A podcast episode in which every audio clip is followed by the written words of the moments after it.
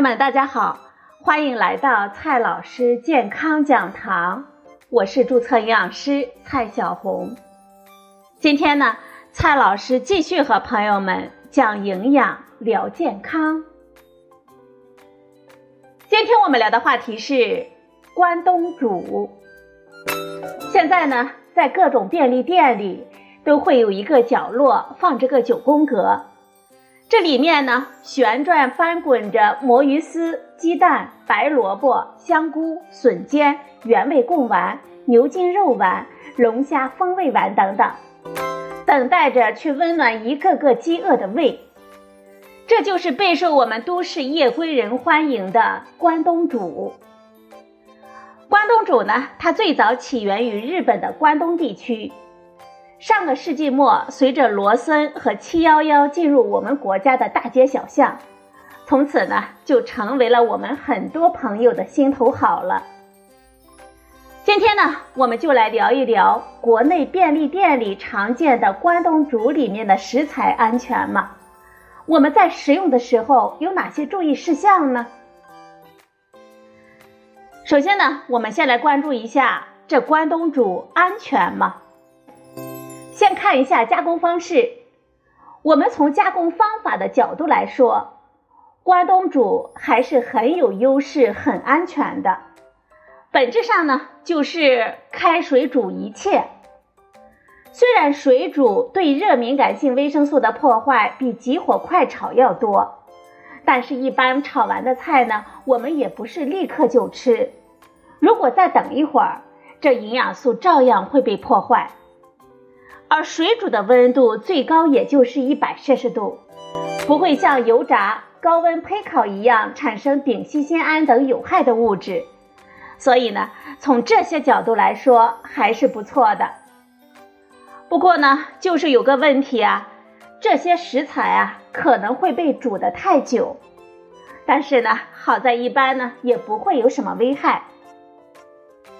再来说一下食材。只要合理搭配，这关东煮啊，还是挺符合我们食物多样化的原则的。比如说，其中的菇类，它们的谷氨酸含量高，味道鲜美，有膳食纤维；玉米等富含淀粉的食材呢，可以替代主食；笋尖和萝卜有丰富的膳食纤维和植物化合物，这一些啊，都是挺不错的。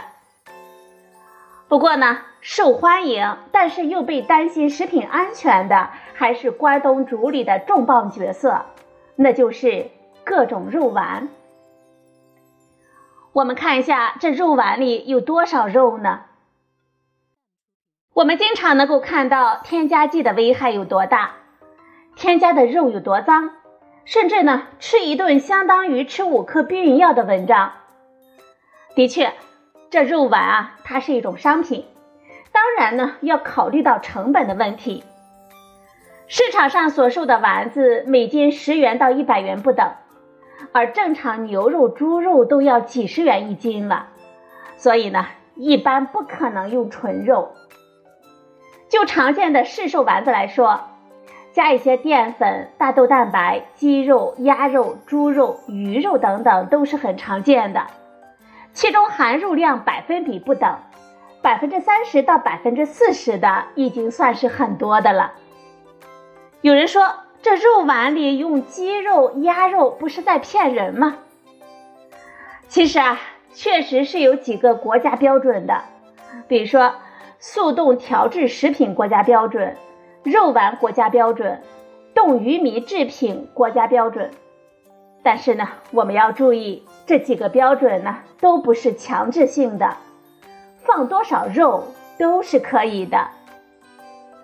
更何况是否骗人这个问题啊，关键还是要看厂家有没有虚假宣传。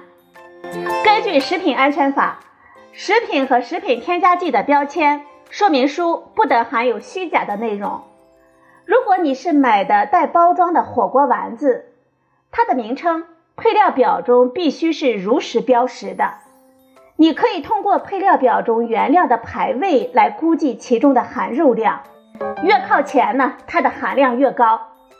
有些比较自信的商家呢，也会在宣传里强调它的含量。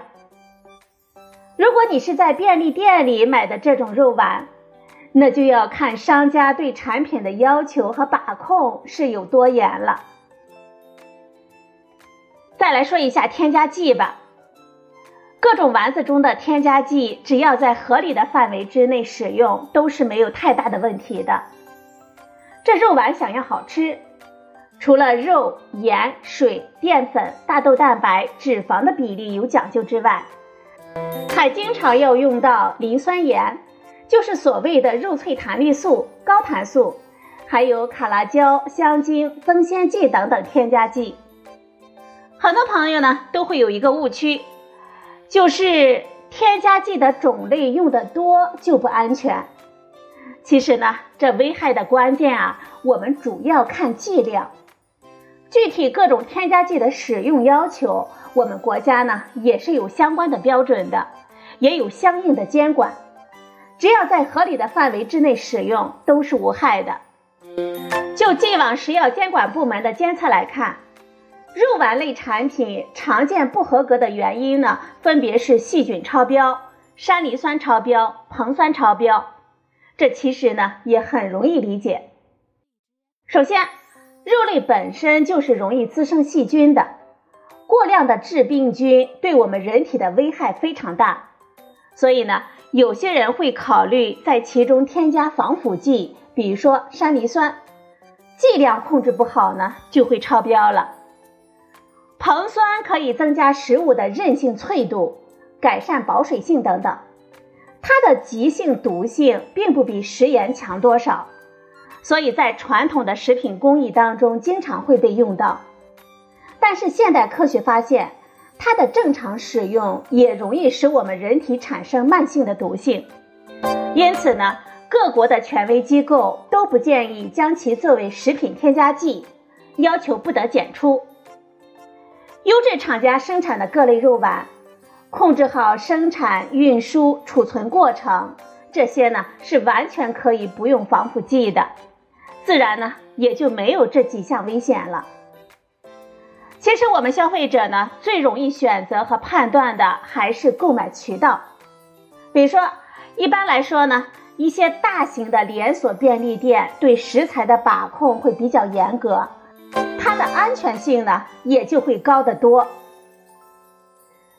最后呢，我们说一下我们在吃关东煮的时候要注意哪些事项。第一呢，不要吃太烫。很多朋友拿到关东煮之后，就迫不及待的开动了，甚至呢，一不小心把自己的黏膜烫伤的情况也是非常常见的。长期喝烫水、吃烫食，会让我们的食道黏膜在不断的热刺激之下，反复的损伤、变性、坏死和增生，导致不正常的异形性的细胞增多，进而可能诱发癌症。温度超过六十五摄氏度的过烫饮品被列入二 A 类致癌物名单，而关东煮的温度呢，常常是更高的，所以啊，这第一口就要小心了。如果嘴唇贴上去感觉烫，我们就要等它冷一冷了。第二个注意事项，尽量少喝汤。很多朋友觉得关东煮的汤格外的好喝。原因之一呢，就是其中放了一些特别的调味料，比如说淘宝上销售的最高的调味料中就有煎鱼这个日式料理中常见的成分。无论是粥、面、汤、饭，几乎都会用到煎鱼高汤打底。另外呢，经过长时间的煲煮。各种肉类中的部分游离氨基酸、脂肪酸、短肽、嘌呤也会到达汤中，比如谷氨酸盐也是我们觉得汤格外鲜美的原因。而关东煮一锅汤往往会煮几波食材，可想而知啊，它的其中呢就融入了多少嘌呤。对于存在高尿酸血症或者是嘌呤代谢障碍的人群，最好别喝肉汤。可能会对自身嘌呤代谢造成过重的负担，普通人群呢也要少喝为妙。第三个注意事项，挑汤是热的吃。汤汁的温度过低的时候，细菌就会更容易滋生，特别是在天气比较炎热的情况之下，食物变质的会比较快。有的商家呢，为了节约成本，会在煮开食物之后就让它自然冷却，这其实呢还是有一定风险的。以上这三点就是我告诉你的吃关东煮的注意事项。朋友们，你平时多久吃一次关东煮呢？今天的节目呢就到这里，谢谢您的收听，我们明天再会。